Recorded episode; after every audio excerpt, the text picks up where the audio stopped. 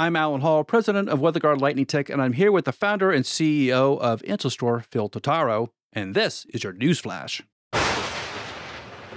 FuturEnergy Ireland, a joint venture between Ireland's Coillte and ESB, has entered into a long term strategic framework agreement with Greencoat Renewables.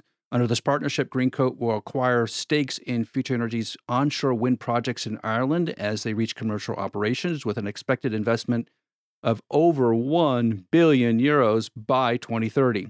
Uh, this collaboration will facilitate the commercialization of renewable energy projects supporting Ireland's climate goals and leveraging the country's renewable electricity support scheme and corporate power purchase agreement market.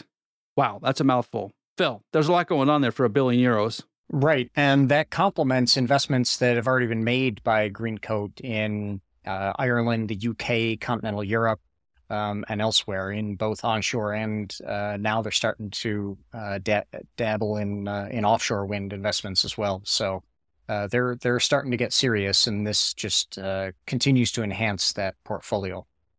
Octopus Energy is investing in Deep Wind Offshore to fund its expansion. Deep Wind Offshore, originally founded in Norway, aims to build 10 gigawatts of new offshore wind capacity by 2032, with 2 gigawatts exclusively in South Korea. The company has grown rapidly since its launch in January 2021, partnering with major energy companies like EDF Renewables and BP. Octopus Energy's investment will accelerate Deep Wind Offshore's growth, supporting the development of fixed and floating offshore wind projects potentially in other markets. Phil, Octopus Energy really going big in, in offshore wind. Well, and if I can maybe make a quick joke, they're extending their tentacles even further. Um, you know, they they've really, I mean, interestingly too. I mean, Octopus invests in um, obviously onshore uh, wind and solar um, again in uh, the UK, throughout continental Europe, um, but also they've been active in uh, investigating markets like Australia. This new partnership with Deepwind gives them that foothold in South Korea. Um, they've also been quite active in the past uh, with investments in Simply Blue Group, um, which is developing a lot of floating. Um, Deepwind is presumably also going to be developing a significant amount of floating capacity in uh, South Korea and other markets. So um, this is kind of the the beginning of of um, the the growth opportunities for for both Deep Wind Offshore and Octopus Group. Electricity Generating Company, a subsidiary of state-run Electricity Generating Authority of Thailand, anticipates significant revenue from its investment in Apex Clean Energy Holdings. The company's president expressed optimism about the potential benefits generated by Apex in the coming years, especially since the in the United States, uh, where Apex runs its projects, is one of the world's largest markets for clean energy.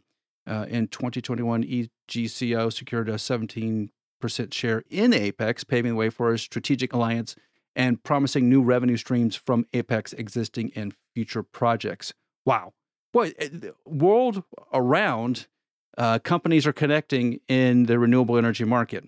It's a big week for deal announcements, and this one is uh, particularly interesting because, um, you know, EGCO in Thailand has, um, I want to say, about six to eight hundred megawatts deployed between their wind and solar installations, um, with a significant pipeline uh, of you know continued development there. Um, but their interest in the U.S. market, I believe, is being driven a lot by um, the uh, Inflation Reduction Act and the the production tax credits. Uh, there is a significant amount of interest in development that is, uh, you know, tax equity financing right now is just exploding, um, and so I think that's one thing that they want to take advantage of. The other thing that was mentioned um, by one of their executives was that they have the option to maintain their investment in Apex until the end of the concession periods. Um, so, what that basically does is it gives uh, EGCO the opportunity to um, dive in and become kind of a, um, majority um, asset owner once the project development has reached, um, you know, FID and and construction is is taking place and they're they're getting ready to to bring the assets online. Normally, Apex does not continue to own the assets that they um, develop, so this kind of build and sell or build and transfer type of business model um, is facilitated by a partnership like this, where you know EGCO can can actually um, you know take some of the projects off uh, Apex's hands. Wow, smart move by both companies. If you want to learn more about mergers, acquisitions, and partnerships in wind energy, check out our friends at Intelstor at intelstor.com.